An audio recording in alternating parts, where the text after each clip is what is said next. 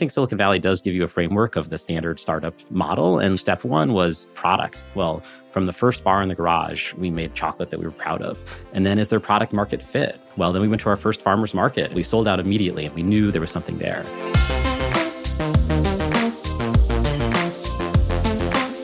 Hello and welcome to Shopify on Location. I'm Shuang Esther Shan, coming to you from our space in San Francisco. How does a startup measure success? For many, it's being bought by a larger company. But what happens after the acquisition and the movie credits begin to roll? For Todd Masonis and Cameron Ring, the answer is making chocolate. Comcast bought their tech company in a multi million dollar deal years ago.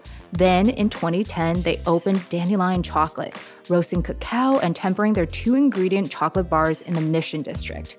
Their story is uniquely San Francisco in so many ways, which Todd is here today to talk about. Todd, welcome to the show. Thank you so much for being here. Thanks so much for having me so excited to chat. I personally love chocolate, and I understand you went on a chocolate sabbatical. Sounds super fun. What did you get to do? Well, when I had my tech startup, you know, in a startup, you don't really get nights, weekends, vacation. You sort of work 24 7. Um, and after we had been acquired and I had some time off, I said, you know, this would be an opportunity to explore the world and do some fun things that I hadn't done in the past. And so I traveled a bunch and ate a lot of chocolate. I had always loved chocolate as a child. Um, I wouldn't say I had a super sophisticated palate, but I was just um, sort of on Reese's peanut butter cups and, and that sort of thing. But I got to see how people were making chocolate kind of the old traditional style in France, getting to see how um, people were still roasting cocoa beans, something that had kind of disappeared in America America. So kind of um, went around the world a little bit, um, got to try some chocolate. And then my friend Cameron and I, we took over a friend's garage and we started roasting up cocoa beans um, ourselves to see if we could make our own chocolate. At what point did you think to yourself, I want to actually build a business around chocolate?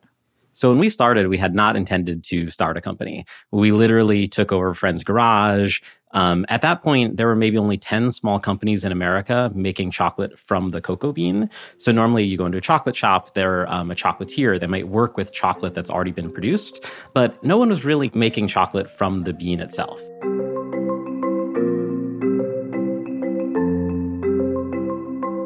So it was sort of a fun project. We had our friend's garage. We would go to Home Depot and get PVC pipes and uh, duct tape. I remember one time we needed to build a vibratory feeder. So we went to Brookstone and got a vibrating massager and duct taped it. We were literally just uh, DIY hackers in the garage, just seeing if it was possible. And what was really interesting is that sort of craft chocolate, as we now call it, is pretty different than industrial chocolate. Industrial chocolate, you're getting not so great beans, you're trying to get the price really low, and you're trying to make it very consistent. So you get sort of not great beans and you burn them and you add many, many ingredients to them. In our case, we started with some of the best beans in the world and tried to get out of the way. And we started tasting flavors that were unlike anything we had tasted in chocolate. It's more like wine, different harvests and terroirs. And at that point, we started sharing with friends and family and knew, knew we were onto something and we should do something with it. It also sounds like you were applying some of those hacking skills, some of those tech skills into making chocolate as well you know, it's not unlike a tech startup in the sense that you kind of don't know what you're doing and you just get going and one foot in front of the other.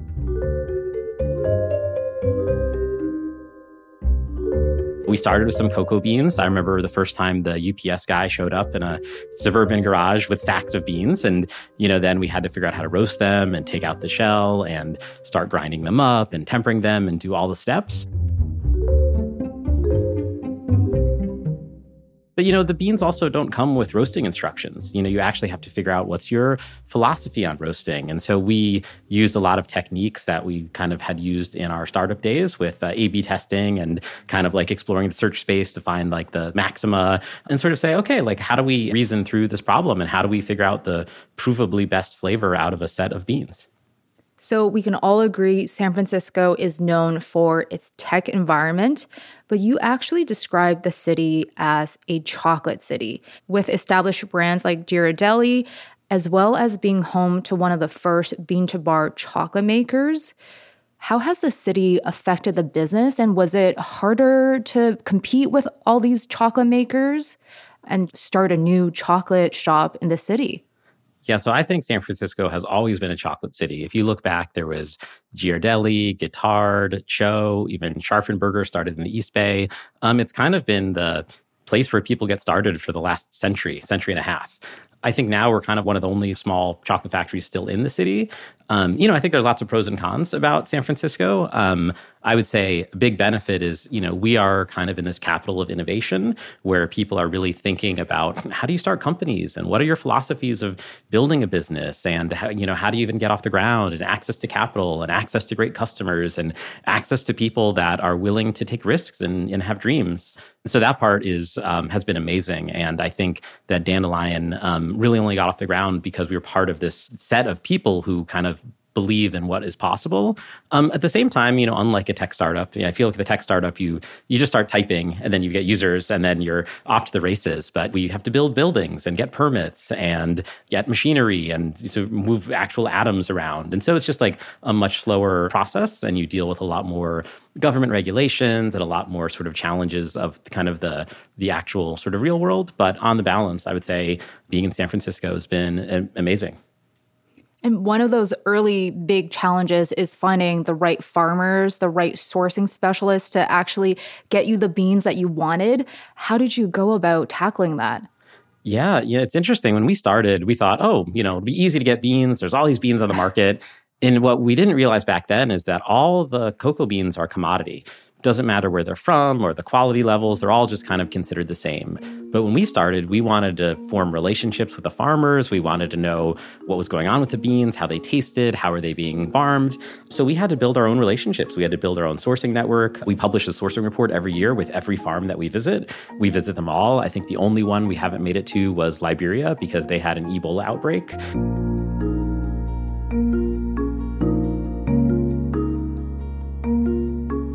But for the most part, we are boots on the ground. We are meeting with the farmers and our chocolate is pretty different than industrial chocolate. Our chocolate is two ingredient chocolate.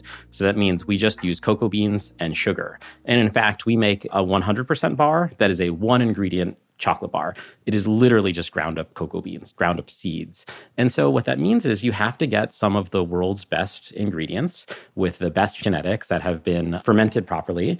And then we have to figure out how to roast them properly and then process them and conch them. Um, so it just means that you have to get every part right and you actually have to do all the real work on the ground to get those great beans. How did you know the right points to scale up? And how did you even tackle this process because it is so labor intensive? Yeah, well, I mean, I think that when we started, again, we weren't intending to start a business. We were just doing something because we thought it'd be fun and we thought it'd be awesome. And we thought it'd be great to change the world of chocolate. And, you know, the youngest companies in this space are at least 100 years old, right? Like this is an area that's been pretty industrialized and pretty set in its ways for a long time. And we wanted to set out to change that. So we were just kind of hacking away in the garage. And then we built a small factory on Valencia Street, a factory and a cafe. And I didn't think it was going to be very busy. But then, you know, I remember the first month we were open, we had to ration our chocolate bars. We had signs up saying you couldn't buy too many bars because I think that if we were solely motivated by the economics, there's a lot of things we would do differently to really sort of industrialize. But if all we did was become industrial chocolate, then kind of what's the point? And so not only did we need to figure out how to grow, but kind of like how to do it the right way for the right reasons and keep our integrity.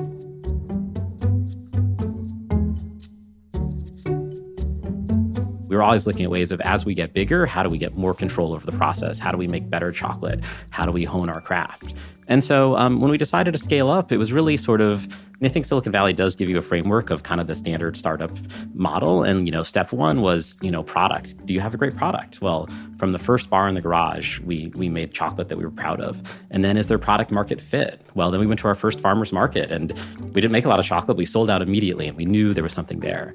Well, then the question is, well, can you scale it? So what do you need to do to um, to build a larger facility so you can actually sort of get there? You know, if you have a small facility and small scale machinery, maybe you can only get to a certain size. Then there's a question of unit economics. You know, if you're making all this chocolate, but you know you're losing on on every bar that you make, then then that's going to be a challenge. And then it's like, how do you get to channel profitability and then EBITDA profitability? And so you're just like you're kind of walking up that progression, and that's kind of as it's been from day one, just making great chocolate, making people happy, and turning it into a business. Because I think founders in the food space challenge themselves with this balance all the time. You try to scale up production, but you're also trying to grow demand and making sure that this perishable good is actually consumed in the right timing of things. What tips do you have when you're trying to manage production, logistics, and growing demand as well? I mean, I think we've been pretty lucky in that the chocolate that we make has a very long shelf life. So we're not sort of as beholden to things expiring in a day or two, um, which I think would make it much harder logistically. But I'd say for us, it's really been about, yeah, how do we scale but keep our integrity? You know, again, like there there is a playbook for industrial chocolate. There is a playbook for going big. There is a playbook for making sure the farmer doesn't make any money. But that's not what we set out to do. We set out to be part of this new American craft chocolate revolution, you know, to change what chocolate can be. And, you know, we're part of, you know, when we started, there were only maybe 10 of us in America. And now there's over 200 craft chocolate makers in America alone. And the movement's gone global. So it's a lot like what happened to craft coffee and third wave coffee, but we're just maybe 20 years behind. So we're just kind of doing our part to show what's next in chocolate. And I know the team gets to be very involved in the process with origin trips, which I'm very excited to get into. I'm chatting with Todd Masonis, co founder and CEO of Dandelion Chocolate. I hope you're enjoying our conversation. And if you haven't already, please subscribe or follow Shopify Masters wherever you get your podcasts and leave us a review or feedback for the show. Thank you. So, yes, we talked a lot about also the fact that COVID had an impact on the business. It certainly forced all of food to move solely online. How has your experience shipping internationally and launching and managing this direct to consumer arm? Yeah, I mean, COVID changed a lot for us. Pre pandemic, we were almost entirely a retail business with cafes and retail stores. And it's funny, even though we had a tech background, we really liked sort of that retail aspect because someone's coming in, they've never tried good chocolate before, they've never tried craft chocolate. It's also very expensive. You know, you want them to taste and to, you know, maybe they'll like one bar or not the other. We'd like to show them how we're roasting and explain how we're different. And so we really believed that that was um, sort of the main way. And during the pandemic, we had to close all of our stores in one day. All of our revenue essentially went to zero overnight. But speaking about the team, you know, we tried very, very hard to keep the team whole and employed. And during the pandemic, we raised everyone's healthcare to Kaiser Platinum. We said that, you know, pandemic is a time that everyone needs the best healthcare. Like we need to do the right things. And so during the pandemic, we turned into an online business. We retrained baristas as web developers. We really got serious about our Shopify store and our pickup and delivery and all of that. And it's funny, we did about the same revenue in 2020 as 2019, but it was all this massive shift. And the thing that was funny, or I don't know, it was funny, it was scary at the time, funny in retrospect, is you know, the, the retail sort of cafe business, people come in every day and they'll get a hot chocolate or a chocolate bar. It's pretty day in and day out. Whereas the online business tends to be primarily seasonal gifting. And so all of 2020, we were making chocolate. We weren't selling any chocolate and we weren't sure if we were going to make it. But then we sold all of the year's chocolate in two weeks online. So we sort of had to do this big bet on online. And now that we're out of the pandemic, we sort of now have two businesses. We have the retail business, which has come back sort of with a vengeance, and then the online business. And, and those tend to be pretty like distinct businesses. So now, in some ways, even though that was a hard time, we came out stronger because of it. And I think Dandelion Chocolate is also about that in store experience. I visited the Mission District store, also the Venetian store in Las Vegas. It definitely feels very zen, peaceful. So, how did you take that in person experience and bring it online and also intertwine a bit of education and entertainment in the shopping experience online? Yeah, I think for online, maybe we're not doing things the right way, but we're doing the way that we think makes sense to us, which is, you know, we try not to be too salesy. You know, we don't have lots of join our newsletter and 20% off and discount, discount. It's really just, you know, we make some of the best chocolate in the world and we try to educate people on why our chocolate's different and why craft chocolate in general is good and have opportunities for people to experience it. And, you know, actually most of our online sales comes from a really core engaged base that, you know, we'll have these limited edition, like even right now, we have a limited edition um, four ingredient cake that we just flew in from our Tokyo kitchen. And you can only get it once a year and it's made with these eggs where the chickens mostly paprika and, you know, basically the most absurd sort of purest cake you could get. And so our core base, you know, will will sort of announce the new thing and it'll sell out immediately. And so we're we're kind of not just trying to sell everything to everyone. We're just trying to we have our own point of view and um, like people who want to be along for the ride with us.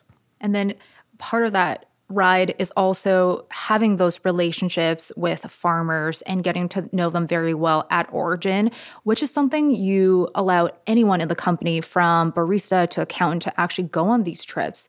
So, yeah, talk to us about the relationship with farmers and helping those local economies. Yeah, for sure. So, um, as I said, we like to actually be boots on the ground and become friends with the producers who um, supply us with our most important thing, which are the cocoa beans. And so, part of that is we have a sourcing team who's always there, but we also open up trips to our own staff members. Um, we do origin trips a couple times a year where people can go to the farms. Um, we actually have customer trips where customers can pay and come along. Um, we even do sort of exchange programs between our factories or sometimes to Origin. Again, we started the company because we just wanted to be awesome and we want to do the right thing. And you know, part of that is like people should go to see Origin and see the beans and get different life experiences and um, see new things. And you know, maybe the return is not always instantaneous or the return is not obvious, but I think in the long run, just doing things for the right reason ends up in a good spot. I think your story is so interesting and special. You did go through a successful acquisition and now you're making chocolate. What about Dandelion Chocolate makes it feel like it's a business that you still want to run and manage and grow along with it? I think in the chocolate world, there are so many new problems that you deal with every day you know you've got are you getting the right beans do you have the right equipment do you um, have you trained people the right way? Do you have the right retail experiences? Are you doing things online correctly? So it's just a really really deep problem. I think the other thing that's a little different than your normal sort of startup play is you know normal startup might be around seven years and then past that it's kind of ancient history. It's sort of like it's because of the vc portfolio construction model you know you need a certain irr you've got you've got a very tr- traditional type of vc business that can exist. But we're part of a very different sort of business where the youngest company in our space is Valrhona, and I think they're turning 100 this year. So if we're successful, we would like to be part of that pantheon of companies that is around for a century or more. So we're trying to build something to last. We're not here for a quick flip. We're not here just to find a large company to to buy us out. We want to do something real and we want to see if we can build something that's going to be around for a while. And most of the growth with Dandelion is self funded and self sufficient. How come you didn't go through the process of looking for external investors or like more of the typical scale up story? Um, so we we actually do have uh, a bunch of investors. Um, a lot of people have supported us. They tend to be venture capitalists, but not their firms, because your traditional VC model wouldn't fund something like this just because you have to be extremely patient. But if you actually look at some of the most successful companies in the world, like LVMH, those are the ones that the VC model would never fund because they just take forever to build and you have to be incredibly patient and you've got to really think about a premium brand. And so you kind of need to find people who believe in the vision and believe in being patient. And so we've been incredibly fortunate to be in a place like San Francisco um, where we can find like minded people who would like to support us. Mm-hmm. And you mentioned that there is locations of dandelion chocolate in Japan, and then also locations within California. Where else can we see dandelion chocolate, and how do you pick the locations to expand to? Yeah, so we have three in San Francisco, Valencia, the larger factory in the Ferry Building. We have Las Vegas, and then we have two in Japan. Um, and then what's next for us is we've been trying a lot of pop ups to see what works and where it works and where things resonate. And um, based on kind of the pop up information, but also looking at our customer data on Shopify, um, it seems like New York is the next big one for us. So we're really seriously considering trying to find a great space there and build out um, kind of like a small Valencia style factory. That's kind of the next one we're really thinking about. So, Dandelion Chocolate is also experimenting with a lot of different product lines. You've expanded from the two ingredient bar. There's that really cool chocolate cake you just talked about from Japan. And as well, you've been making chocolate truffles. Yeah. So, um, confections is now a big part of the business, especially online. And so, I actually brought some truffles um, for you to try today. Um, these are our single origin truffle collection. And basically, what it is is five different origins. So, these are just like our chocolate bars, each one is from a different country. And so we've roasted and processed them differently, but they're essentially just the beans and sugar chocolate and with different flavor profiles per origin, but in truffle form. And actually, this was a sort of a pandemic experiment for us. Right after we created it, Consumer Reports actually had said this is one of the best boxes of chocolate in the country. And so it's sort of a different way of experiencing chocolate. Yes. Yeah. It sounds like you get to travel around the world and experience some of the different locations you source your chocolate beans. Tell us about the different flavor profiles and the different regions that these cacaos are coming from. For sure. So, um, different origins have different flavor profiles. And so, some can be sort of what we just call chocolatey. You know, they taste like a normal chocolate bar, but maybe a little higher end. Um, but some beans um, have a little bit more acid and taste like fruit or um, are a little bit more floral or nutty. And so, when we get a bag of beans, we have to roast them in many different ways, do many different taste tests to figure out how we want to um, process them. Um, we never know what the bean wants to be, but we have to we have to we have to check it out.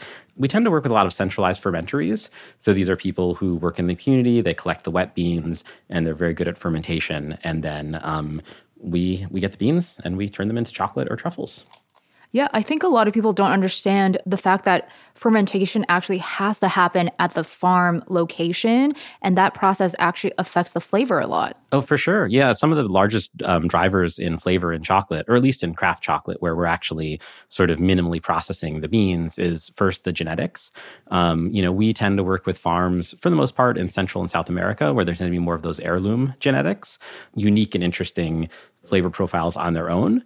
Um, but then how they're fermented um, will affect kind of the flavor precursors that show up when the roasting happens. So the farmer has to be really good about how they are actually fermenting the fruit. Um, and then they have to dry the beans. And depending on how aggressively they dry the beans, that might also affect the flavor profile. You might end up with more acid in the bean. And then once they're already fermented and dried at origin, we get them. And then we have to figure out okay, how are we going to roast these? Could it, is it a heavy roast? Is it a light roast? And so we roast them in a particular way to get out the flavors that we like. And then there are a few other steps. One of them is called conching, where we're kind of mellowing out the chocolate, and that gives us another sort of lever. You know, there's a there's a joke in the chocolate making world, which is what's the most important step in making chocolate? And the joke is every step is the most important step in making chocolate because, you know, we're starting with some of the world's best ingredients. You know, we're usually paying at least three or four times even the fair trade price. Um, and then we're turning them into chocolate. And we could, at any step along the way, we could mess it up. Um, so if you start with the best ingredients, you can make some of the world's best chocolate. Um, but if you start with not great ingredients, there's nothing you can do. How are you innovating with expanding into different product types? Yeah, well, we um, you know, it's fun because chocolate is so versatile. And at its core, you know, we're really talking about one or two ingredient chocolate. But then the question is, um, what does that sort of ethos look like in truffle form or in cake form? Or we can do partnerships and collaborations with our friends who are other chocolatiers and look at things that they do well with chocolate and pair it with ours.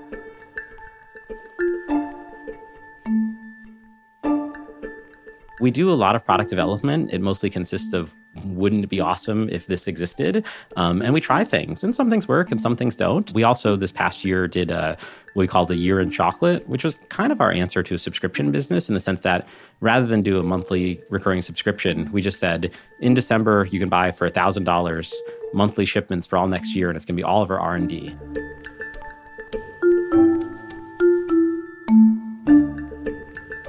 And so every month now we do R&D, crazy products, um, things we try, different pet projects, ideas to this core base of people who are really excited. And a lot of these will probably become real products next year. Um, but it sort of gives an outlet for all that creativity, but it forces you to actually make a finished product. Um, so that part's been awesome, is that it's kind of forced us to, to, to keep innovating. Sounds super fun. I would love to be on the uh, taste testing or quality control board of that. Um, to conclude, I think a lot of founders get intimidated of entering into the food space. They feel like it is oversaturated and it's also hard to compete. I guess what advice do you have for those founders who might have an idea, but they're a little intimidated by the industry? You know, I would say that being an entrepreneur is kind of one of the lowest barrier to entry jobs. It's just like all you have to do is start. That's it. And so I think if you have an idea, it might work, it might not work, but you're certainly going to learn a lot once you try. And, you know, worst case scenario, it fails and you go back to your what you've already been doing. So your your kind of like risk profile is you're already kind of living your worst case scenario. So you might as well give it a shot. So I don't know. I, I'm of the mindset of give it a shot. Get out there, one foot in front of the other, and then you know once you actually um, have data on what's working, um, you know, don't worry about the problems that you don't have yet. Just worry about the problems you do. Um, so just get going. Awesome. Well, thanks so much for being here, Todd. Thanks so much for having me. That's Todd Masonis of Dandelion Chocolate. And thank you for joining us on this special episode of Shopify Masters. Our show is produced by Megan Coyle and Gogo Zoger. Our engineers are Matt Schwartz and Miku Betlam. Benjamin Gottlieb is our supervising producer, and I'm Shuang Esther Shan. Come hang out with us next Thursday for another episode of Shopify on location in San Francisco.